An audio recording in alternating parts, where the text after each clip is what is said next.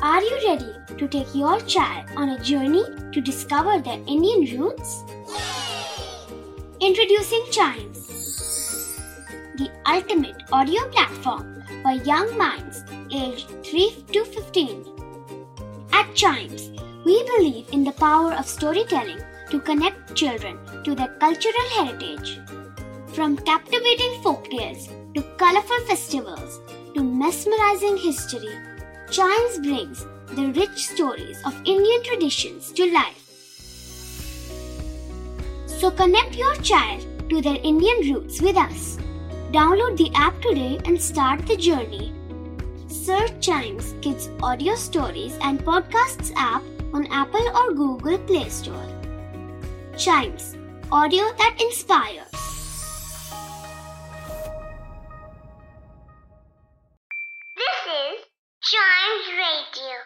Podcast.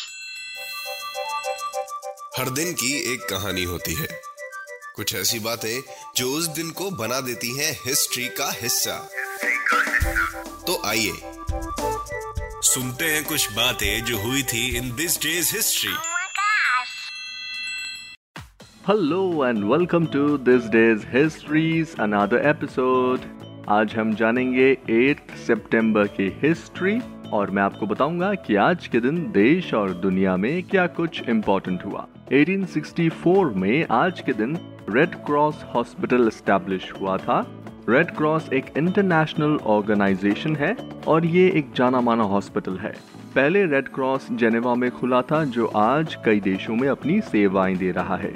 यह organisation soldiers की देखभाल के लिए बनाया गया था। वहीं एटी मार्शल ने 1899 में आज ही के दिन रेफ्रिजरेटर का पेटेंट करवाया था। एल्बर्ट मार्शल अमेरिका के साइंटिस्ट थे और उन्होंने रेफ्रिजरेटर में ऑटोमेटिक मोटर कट ऑफ़ लगाया था और उनका पेटेंट ऑटोमेटिक रेफ्रिजरेशन कंपनी ने लिया था, जिसने आगे चलकर 1918 में पहला हाउस होल्ड रेफ्रिजरेटर भी बनाया था। वहीं 1900 में आज ही के दिन बॉस्टन में पहले डेविस कप टूर्नामेंट की शुरुआत हुई थी डेविस कप टेनिस टूर्नामेंट है, जिसमें कई बड़े टेनिस प्लेयर्स कम्पीट करते हैं। इसे वर्ल्ड में one of the most popular tournament माना जाता है। डेविस कप का पहला मुकाबला यूनाइटेड स्टेट्स और ग्रेट ब्रिटेन के बीच खेला गया था। और आज के दिन 1933 में ग्रेट सिंगर आशा भोसले का जन्म हुआ था। आशा भोसले ने अभी तक 20 लैंग्वेज में बारह हज़ार से ज़्यादा गाने गाए हैं। जो कि एक गिनीज वर्ल्ड रिकॉर्ड है। आशा भोसले को दो नेशनल और सात फ़िल्म फेयर अवार्ड भी मिले हैं और उन्हें पद्म विभूषण से भी सम्मानित किया जा चुका है।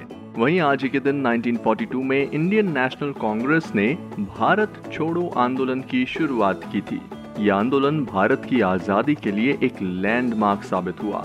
इसी आंदोलन में गांधी जी ने करो या मरो का नारा दिया था। इस आंदोलन की शुरुआत तब मुंबई में की गई थी।